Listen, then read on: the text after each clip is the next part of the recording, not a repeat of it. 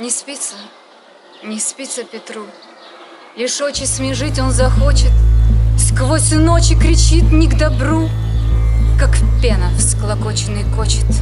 И Петр, не подняв своих век, Лжет снова пред верницей некой.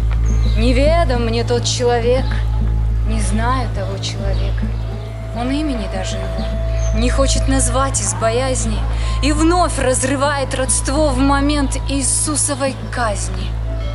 Для клятв отверзает уста и снова лицо свое пряча вдруг видит он очи Христа.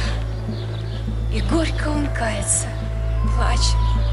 Прости меня, Господи, стыд на месте вчерашнего страха. Простишь? Но он не простит. Он бьет мою душу с размаха. Я был непуглив, потому встал встреч ненавистной Рави и ухо отсек одному, поднявшему руку на Рави. Ну что же я после дрожал, ну что же с собратьями разом, когда тебя взяли, бежал, теряя волю и разум. Не столько из страха за плоть, сколь от недостаточной веры. Тебя предаем мы, Господь, в свои убегая пещеры.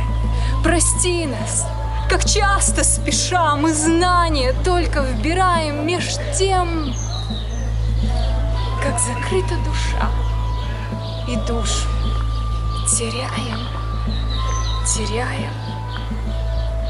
Была твоя боль велика, но, видно, больнее Иисусе узреть тебе ученика, который отрекся и струсил.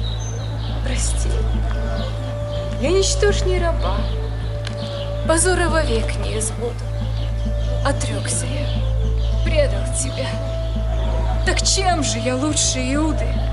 Прости меня, Рави, нет сил, так сделай же так, чтоб среди ночи, как бешеный, не голосил, чтоб смолкнул безжалостный кочет. И грустью, смертельной грустя, Петр молится. Мгла же густа, а в ней неотступные очи, печальные очи Христа. И кочет, кричит.